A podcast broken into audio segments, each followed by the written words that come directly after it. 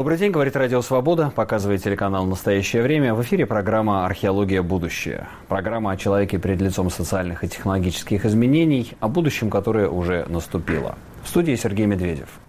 Я помню, как в моем детстве была фраза «Следующее поколение советских людей будет жить при коммунизме». А сейчас мы ее можем немножко переделать. Следующее поколение россиян будет жить до 100 лет и более.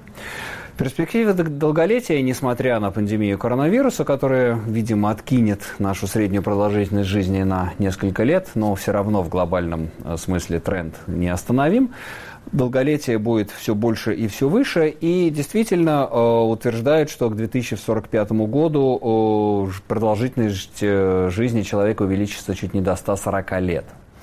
Но справится ли с этим наша система здравоохранения, социального обеспечения?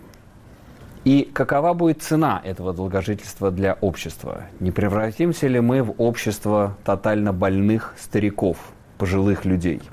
Надо ли так стремиться любыми средствами продлевать жизнь? Эти этические дилеммы обсуждаем в нашей сегодняшней программе и в сюжете нашего корреспондента Антона Сергеенко. В мире растет продолжительность жизни. Следующие поколения, возможно, уже будут доживать до 100 лет. Сегодня философы, ученые и врачи все чаще ведут дискуссию об увеличении жизни. Речь идет уже о цифрах 120 и 150 лет. Биологически продлить жизнь возможно, но вопрос в том, как это скажется на качестве этих дополнительных 50-60 лет. Многие ученые и философы отмечают, что жизнь в старости будет уже другой. Былой активности в ней не будет, и человек вполне может стать обузой для близких, реальной для начала. Человеческой жизни определяется не годами, а внутренней интенсивностью. Согласно исследованиям, пожилые люди, если сравнивать их со своими сверстниками, живущими полвека назад, более здоровы и мобильны. Но за последние десятилетия выросло количество болезней, от которых человек страдает в старости. Однако, какой бы ни был путь ученых к продлению жизни, а то и к бессмертию отдельного человека, для мира это может обернуться серьезными проблемами. Это и перенаселение планеты, и проверка на прочность институтов здравоохранения, социальных институтов, и вопросы этики. Нужна ли человечеству бесконечно долгая старость? Что это будет за жизнь? И какую цену общество готово заплатить за это? У нас в гостях ведущий научный сотрудник биологического факультета МГУ Максим Скулачев. Максим, добрый день. Здравствуйте. Как поживает ваш голый землекоп? Прекрасно. Не стареет, живет все дальше, дальше и дальше. Это как бы вот этот вот грызун, который опровергает все гипотезы старения. Да, это животное, которое отключило себе старение и прекрасно себя чувствует. Поэтому, наверное, в этом ничего страшного. Во всяком случае, это возможно. Это какая-то ошибка эволюции или это одна из возможных ветвей эволюции?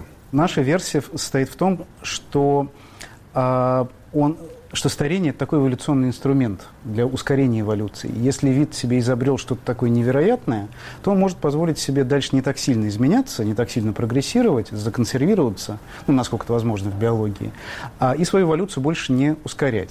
И в таких условиях вид может позволить себе отключить старение. А в чем вообще необходимость старения? Да? Для чего природа изобрела вот этот вот механизм, когда, ну, не просто смерть, да, понятно, что нужно, видимо, нужно очистить землю для следующих видов, то есть размножиться и умереть. Хорошо, более-менее смерть я могу объяснить. А как объяснить старение? На самом деле, это очень сложный биологический вопрос, на него нет консенсуса. Я могу изложить основные вот взгляды, что ученые про это думают. Есть, на самом деле, абсолютно уже устаревшая точка зрения, что старение просто неизбежно, что мы изнашиваемся как механизмы, и в конце концов поломки накапливаются, мы все должны состариться. И, на мой взгляд, это полная глупость, потому что уж больно в разном возрасте у разных видов, потому что продолжительность жизни строго определена для каждого вида. Вы можете разбить свою лепешку, крыса не сможет прожить больше 3 лет. А мы живем 80, а какие-нибудь собаки 20 и тому подобное. То есть это явно каким-то образом детерминировано. И тут есть точка зрения, которая мне ближе всего, что у нас есть специальный механизм, который запускается где-то очень рано, еще скорее всего, в районе полового созревания, и цель этого механизма постепенно нас портить. Вот мне кажется, что это должно ускорять эволюцию, потому что естественному отбору проще идти на немножечко ослабленных особях. Вот если мы все молодые и здоровые постоянно, если у нас есть какое-то маленькое улучшение, оно потеряется на фоне общего здоровья организма. Вот если довольно рано, еще в репродуктивном возрасте, конечно, начать потихонечку организм портить, то вот эти маленькие шумы могут быть подняты. И что, выходит, есть ген старения? Ну, конечно, одного гена точно нет. И вообще до конца, как это устроено, непонятно. И самое главное, что те гены, которые регулируют старение, они, безусловно, нужны для чего-то еще. Это частая вещь в биологии, когда у одного и того же гена несколько функций. И просто так найти ген старения или там 5 генов старения, отключить, это не получится. Ну да, потому что любой ген, да, он очень, так сказать, поливалентен. Да, он многофункционален. Но вы работаете над тем, чтобы, вот, так сказать, подобно голому землекопу, попытаться затормозить эту программу разрушения человека, да, которая начинается в довольно раннем возрасте. Да? Человек начинает стареть как рано. Ну, если смотреть чисто по статистике, есть главный признак старения – это увеличение вероятности смерти. Смертность у нас растет где-то 12-14 лет. Она довольно высокая при рождении. Это известно, это идет контроль качества, проверка, этот ребенок, он вообще жизнеспособен или нет. Да. Потом минимум в районе от 10-12-14 лет, а потом начинается вот этот печальный экспонент роста смертности, который не заканчивается никогда практически. Так что по этому параметру стареть мы начинаем где-то в районе полового созревания. Это очень правильно из общебиологических соображений. Смерть и пол, они как-то связаны, да?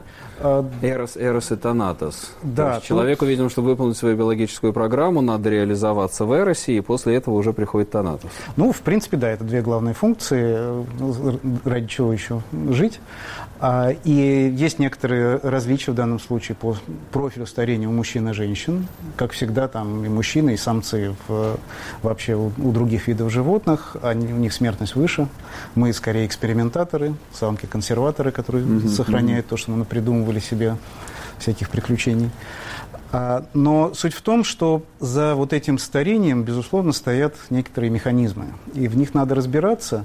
В них только-только начали. Вот эта вот область, она стала как бы приличной для того, чтобы ей заниматься приличному ученому. Всего лет 10-15 назад это очень мало по биологическим меркам, по меркам нашей науки. Поэтому мы очень мало чего знаем, но мы уверены, откуда, зачем взялись эти механизмы, люди спорят, нужно это для эволюции, не нужно, это некоторые гипотезы. Но у нас есть точно механизмы вредные, которые нам не нужны, которые мы получили в наследство от наших первобытных предков. И вот, похоже, они нас и убивают, эти механизмы. Они нас старят, они провоцируют болезни. И вот с этими вредными программами, как мы их называем, на мой взгляд, нужно бороться. Это самые перспективные направление в данном случае. Но по мере старения человек доживает до все более сложных диагнозов. Да? Как я понимаю, вот это вот рост онкологии, рост рака да, в причинах смертности, это показатель нашей продолжительности жизни, рост Альцгеймера. То, что, не знаю, я посмотрел статистику, скажите, так или не так, к 85 годам чуть не 50% населения, по крайней мере, американская цифра, доживает до Альцгеймера. Ну, или там сенильной деменции, я бы сказал. Альцгеймер все-таки довольно характерная болезнь. Но это правда, потому что если взять... То есть природа нам включает, чем больше живет человек, вступает на эту территорию, тем больше диагнозов нам присылает природа. Вот есть такое впечатление, что... человечество все время пытается бороться с главной причиной своей смерти, и как только она эту причину побеждает, начинает жить дольше, там вылезает какая-то новая новость. Потому что если мы возьмем какой-нибудь античный вариант, даже, может, какой-нибудь там 18 век, рак, болезнь Альцгеймера, это были редчайшие случаи, потому что они у молодых не происходят, а средняя продолжительность жизни тогда была лет 30. Конечно, во многом за счет высокой детской смертности, но даже если взрослых взять, все равно к 40 годам, в общем, человек, он должен был быть благодарен судьбе, что он дожил. И когда мы начали жить дольше, выяснилось, что у нас там заготовлено еще очень много всяких вот этих гадостей, которые ограничивают наш век. И это разные процессы, бороться за продолжительность жизни и бороться с этими болезнями? Как захотим. Но, на мой взгляд, все-таки у факта появления возрастзависимых заболеваний должна быть одна причина. Вот если мы подействуем на нее, то мы продлим период молодости человека.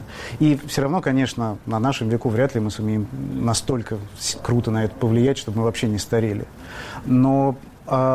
мне кажется, вполне реально отсрочить появление возрастзависимых болезней на подальше. То есть, чтобы они сейчас уже по современной классификации ВОЗ молодость длится до 45 лет. Вот почему бы и не длиться до 50, 60, может, 90. И поэтому, конечно, в первую очередь борьба не за продолжительность жизни вообще, а продолжительность здоровой жизни. Да, вот это вот здесь очень важный показатель, как раз вот это я хотел обсудить, потому что сейчас в издательстве «Альпина Паблишер» выходит очень интересная книга под названием «Смерть должна умереть. Наука в борьбе за наше бессмертие». И вот там-то как раз и говорят ее авторы Хосе Луис Кардейра и Дэвид Вуд о том, что к 2045 году средний возраст человека увеличится до 140 лет, и, как они говорят, в мире будет покончено со смертью от естественных причин. Ну, причем это как-то смело. Смело. Да. Вы, так сказать, через 25 лет не подпишетесь под таким вот прогнозом. Нет, то есть, дай бог, какой-то ощутимый прогресс получить к этой дате, а уж совсем отменить, я боюсь, что это люди, которые никогда не разрабатывали лекарств. Но в любом случае речь идет не о вот действительно механическом продлении жизни человека, а именно о продлении здоровой жизни, потому что так-то можно забросить и человека там на системах жизнеобеспечения хоть, там, не знаю, там, до 150 лет, там, до 200 поддерживать. И если мы посмотрим на современных сверхдолгожителей, там 110-115 лет такие люди встречаются, в общем, мало кому захочется быть в этом состоянии. Поэтому, конечно же, речь идет о продлении периода, ну, если не молодости, то вот такого среднего возраста, вот, то, что с нами происходит от 45 до 65 лет. Это вполне себе сносно существует. Параллельные процессы, они идут, продолжительность жизни и продолжительность здоровой жизни? Или все-таки мы сталкиваемся сейчас с все большей когортой людей, которые живут долго, но как бы качеству этих последних лет или десятилетий жизни не позавидуешь? Я бы сказал, что все-таки нам удается скорее продлить именно здоровую жизнь. Ну, что значит здоровую? Просто чтобы человек мог чувствовать себя полноценным членом общества. И, конечно, в 85 вряд ли кто-то будет пахать в поле, хотя такие тоже бывают примеры. Но в современном обществе это не обязательно. Достаточно сохранять живость ума. А это... Люди делают. Пользоваться социальными какими-то благами, так сказать, там, не знаю, культурным предложением. Быть просто включенным в общество. Включенным в жизнь, и интеллектуальной деятельностью продолжается. Здесь самые, так сказать, в старости все-таки какие самые большие проблемы? Это ментальные, деменция? Ну, у нас на самом деле есть три самых главных всадника апокалипсиса, которые нас убивают. Это сердечно-сосудистые заболевания, инфаркты, инсульты. А это нейродегенеративные, вот о которых вы сказали, болезнь Альцгеймера, Паркинсона, просто синильная деменция, слабоумие старческое и рак, который, на самом деле, сумма огромного количества самых разных заболеваний. И давно посчитано, что для кардинального продления жизни нужно победить хотя бы две из этих причин. Поэтому вот на это направлены усилия тех, кто борется с отдельными болезнями. Вот они выбирают из этого сонма какую-то одну цель и пытаются разработать лекарства, что очень здорово. Но, на мой взгляд, это, конечно, они скорее ставят заплатки на такое растекающееся лоскутное одеяло, вместо того, чтобы перешить его как следует. Ну да, как бы переходя на вот эту вот территорию уже сверхпожилого возраста, да, мы сталкиваемся с совершенно другой, новой биологической реальностью. Да, и тут... Все-таки немножечко против нас работает, наверное, консервативность медицины. Потому что для любого врача понятно, что нужно вот чинить вот эту конкретную поломку. А в этом смысле показательная история с ковидом. Я разговаривал с одним своим хорошим коллегой, врачом и вирусологом. Мы пытались от него какую-то идею получить, почему умирают в основном пожилые. Какой-то механизм, там, до сих пор это на самом деле непонятно. Но это было еще год назад, то вообще ничего не было понятно. И он долго пытался что-то сформулировать, потом сказал: слушай, Макс, мы вообще не должны жить после 40, это же понятно. Там у нас ничего на это не рассчитано. Что ты дурацкий вопрос задаешь? Поэтому вот тот факт, что нам подарено свыше, или эволюция, или как угодно, вот эта жизнь грубо говоря, в пострепродуктивном возрасте, после 40+, это категорически противоестественная вещь. Нужно понимать, что наша жизнь в этот период, она вот, мы не рассчитаны на это. И поэтому для того, чтобы ее прожить нормально, недостаточно там вернуться к основам, к природе, вести просто здоровый образ жизни и тому подобное. Тут нужны специальные придумки, и важно осознавать, что это вот некая странная история, в которую мы попали. Но это относится, похоже, вообще ко всей нашей жизни, не только к здоровью. Но мы же уже выпали из естественного отбора и взяли эволюцию за хвост. Безусловно. И если вначале я сказал, что старение – это эволюционный механизм, то нам его можно смело отключать, потому что человек уже больше не эволюционирует, примитивном смысле слова. Программа «Археология. Будущее». Говорим сегодня о будущем в самом прямом смысле слова, о будущем человечества как вида. Отключили ли мы эволюцию, механизмы эволюции, сможем ли мы отключить механизмы старения и жить до 100, 120, 150, 200 лет? Каковы перспективы человеческого, не скажем, бессмертия, но, по крайней мере, неограниченно долгой жизни? Какие ставят это этические дилеммы? И может ли это вынести наше общество? Системы социального обеспечения, системы здравоохранения. Рассуждает Елена Введенская, доцент кафедры биоэтики, доктор философии, институт имени Пирогова. Биологический предел жизни нашего мозга – это 120 лет. Да? И я не считаю, что должна медицина все-таки развиваться в этом отношении, чтобы продлевать жизнь человека, но тут важно с точки зрения этики, да, что и мы должны иметь в виду все-таки под продлением жизни активное долголетие, да, когда человек как можно дольше остается активным, да, более-менее здоровым, когда его не сводит его личность просто к его возрасту, да, то есть, часто пожилых людей уже никто не говорит, какая у них специальность, кем они работали раньше, многих родственники, близкие, знакомые умерли, да, и их просто сводят к возрасту, ему 75, ему 83, ему 92, и, то есть, должно еще измениться, конечно, отношение к пожилым людям в обществе. Да, тут тоже такой важный аспект. Например, у меня были студенты из СНГ. Да, например, даже возьмем тот же самый Таджикистан. И они были просто шокированы, какое отношение к пожилым людям в больницах нашего города. Он говорит, в нашей стране такое просто невозможно. То есть лежит старик, к нему никто не подходит, если он одинокий, да, и врачи иной раз, да, мало им интересуются, медсестры тоже требуют какой-то оплаты. И просто им больно смотреть, как много одиноких, никому не нужных пожилых людей в больницах. В их странах, в их государствах такого нет. Они просто были этим шокированы. То есть тут это очень такой глубокий вопрос. То есть должно быть и отношение в обществе определенное, да, создание определенных санаториев для пожилых людей, каких-то мест пребывания, и, конечно же, улучшение рынка лекарств, да, чтобы можно было действительно какие-то, может быть, фармакологическим образом поддерживать активное долголетие. То есть это такая многоаспектная проблема, как я вижу. Это была Елена Введенская в разговоре с нашим корреспондентом Антоном Сергеенко. А мы продолжаем наш разговор с Максимом Скулачевым. Максим, мы закончили на очень интересной ноте про ковид. Мне кажется, ковид поставил тоже массу этических дилемм относительно возраста, относительно эйджизма.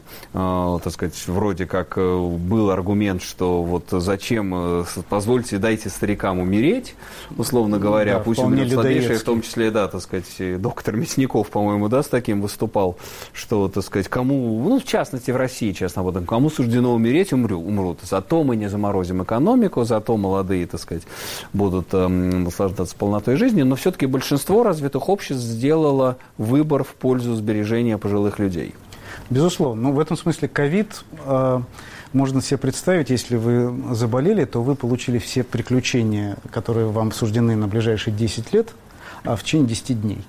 Если вы должны были умереть, просто в силу возраста, то, скорее всего, вы умерли бы в течение 10 дней заболевания. Поэтому в этом смысле такая модель сверхускоренного старения. И тут показательно, насколько по-разному страны подошли к этому вопросу. И ценны ли эти 10 лет жизни пожилых людей? На Западе ответ был совершенно очевиден, что они готовы остановить все, запереть всех по домам, но лишь бы сохранить своим старикам это время. Но это касается не только стариков, смертность есть у молодых, и тоже в течение 10 лет многим там молодые... Ну да, умирают. Но чисто статистически все-таки это выглядело как действительно вот этот выбор между жизнью пожилых людей, что все мы должны запереться в локдауне ради того, чтобы, так сказать, сохранить наиболее уязвимые группы общества. И в этом смысле, конечно, ну все-таки моду диктовала, конечно, западные страны, развитые страны, лучше так, наверное, говорить. И меня изумил, на самом деле, гуманизм современной цивилизации. Потому что невероятные потери понесла вся мировая экономика ради 10 лет жизни вот этих стариков. Да, это действительно, это по сравнению, ну уж скажем, с пандемией вековой давности, с испанкой, ну и вообще со многим, так сказать, человечество, видимо, за 20 век все-таки как-то очень сильно созрело и дошло в такой более гуманистический формат. Но, вы знаете, здесь, с другой стороны, я хочу, ну не контраргумент, но привести такое мнение вот в этой книге, о которой я говорил, «Смерть должна умереть», есть такая достаточно... возмутившая многих статья известного американского онколога, специалиста по биоэтике Иезекииля Мануэль, проректора Университета Пенсильвании и, кстати, член Совета президента Байдена по борьбе с COVID-19. И у него была такая статья уже лет 8 назад, опубликованная под названием «Почему я надеюсь умереть в 75 лет?», где он пишет, что медицина за последние полвека достигла куда больших успехов в деле продления жизни, нежели в борьбе со старением, и тем самым растянула процесс умирания. И вот он говорит, что, так сказать, окей, нет, ну, когда мне стукнет 75, я, так сказать, ну, я не сам сделаю эвтаназию, там, не собираюсь умирать, но я предоставлю биологии взять свое, да, я не буду, так сказать, все это регулярно делать скрининги, если какие-то там лекарства я воспользуюсь паллиативными средствами и так далее. То есть вопрос все равно рано или поздно встанет, а какова цена, да, потому что, видимо, что при неограниченной медицинской страховке, да, человека можно, так сказать, поддерживать достаточно долго. Ну, и, как мы видим, по таким сильно пожилым людям не все этого хотят. И вот не все этого хотят, да. Позиция, она, в общем, довольно распространена, и вопрос, что лучше, прожить с хорошим качеством 3 года или в постоянных больницах, химиотерапиях и тому подобное 10. Я надеюсь, что этот вопрос будет либо снят, либо отодвинут на совсем уже какие-то экстремальные возрасты. Потому что это результат того, как работала медицина. Медицина ставила заплатки на отдельные болезни. И отдельные болезни худо-бедно уже с помощью современных всяких супер-мега методов, если это не касается там агрессивной онкологии, мы уже более-менее умеем лечить. И вот этих стариков можно поддерживать в живом состоянии, насколько нормальным, конечно, вопрос. Но в биологии никто не занимался природой человека. Вот самим природой старения. Это было неприлично еще вот там 15 лет назад. Мы только-только подходим, только нам разрешили вот так вопрос поставить. Если мы будем действовать все-таки на фундаментальные причины старения, я думаю, что вот эти 75 мы сможем превратить в 85, 95. Вот как-то. Ну да, к тому моменту, когда человек решит уже более-менее, так сказать, да, осознанно понимать, ну, что, или да, там уже навалится так, что... Или вылезет еще что-то новое, потому что, может быть, будет такая типичная психологическая проблема столетних, вот, которые не вписываются в современные нейросоцсети или что там будет к этому времени. Потому что сейчас действительно очень быстро развиваются все области человечества. И похоже, что мы можем просто ментально за этим не успевать. Вот эта проблема уже не к биологам, а скорее к психологам, социологам. Ну да, к психологам. И это вообще изменяющаяся антропология человека, где появляется вдруг некая когорта людей, да, которые вообще даже не из прошлого, а из позапрошлого века. Это опять же, вот возвращаясь к мысли, которая меня сейчас очень сильно не дает покоя, что наш образ жизни совершенно не соответствует нашей биологии. Потому что мы по всей своей биологии должны в районе лет 40 освобождать место следующему поколению, все, до свидания. И мы не должны уметь лечить сепсис, бактериальные инфекции, вирусные инфекции и тому подобное. Все мы не должны. Это мы себе сами придумали. А общество, вообще то, как устроена наша жизнь, оно игнорирует этот факт. И поэтому это в какой-то момент надо приводить в соответствие. А в каком смысле? Ну, что значит не должны? Но мы же уже все-таки там научились, там антибиотики изобрели, там поняли насчет атеросклероза. И при этом продлеваем тот срок, за который может проявиться старения, наконец-то увидим. Вот, на самом деле, вот эти страшные старческие болезни, о которых мы говорим, которые наступают там, 75+, если повезет, это... То, чего мы достигли благодаря прогрессу медицины, совершенно не занимаясь фундаментальными причинами возникновения этих болезней. То есть понятно, как вы выражаетесь, мы ставим заплатки, но не решаем это на, собственно, структурном уровне. Да, так никогда не ставился вопрос. И вот это несоответствие, оно очень много где проявляется, поэтому... Мы никак не можем признать, что мир изменился там, с XIX века, грубо говоря, потому что какую область ни возьми, политику, военное дело, я не знаю, образование. У нас все классическое, ну, в нашей стране немецкая школа. И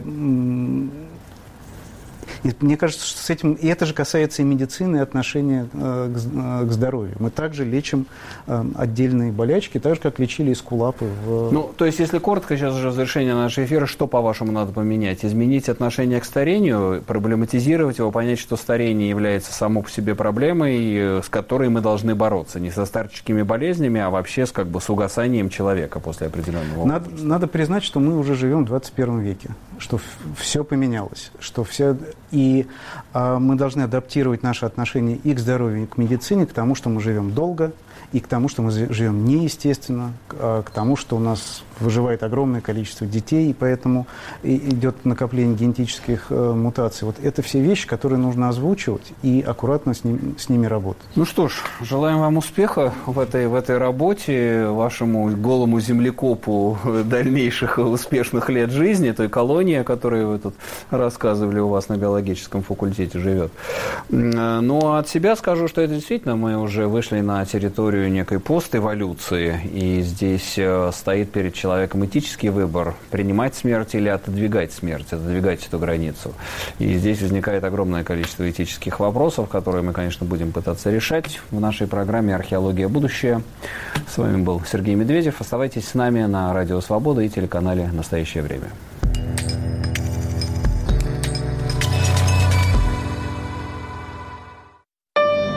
Сибирь – это 3/4 всей территории страны и почти 36 миллионов жителей. «Сибирь.Реалии» – это ежедневный, честный и интересный рассказ о том, как живет большая часть России. «Сибирь.Реалии» развеивает мифы, рассказывает о реальной жизни. Каждый день новости и аналитика, интересные интервью и захватывающие видео. Читайте и смотрите нас на сайте sibreal.org.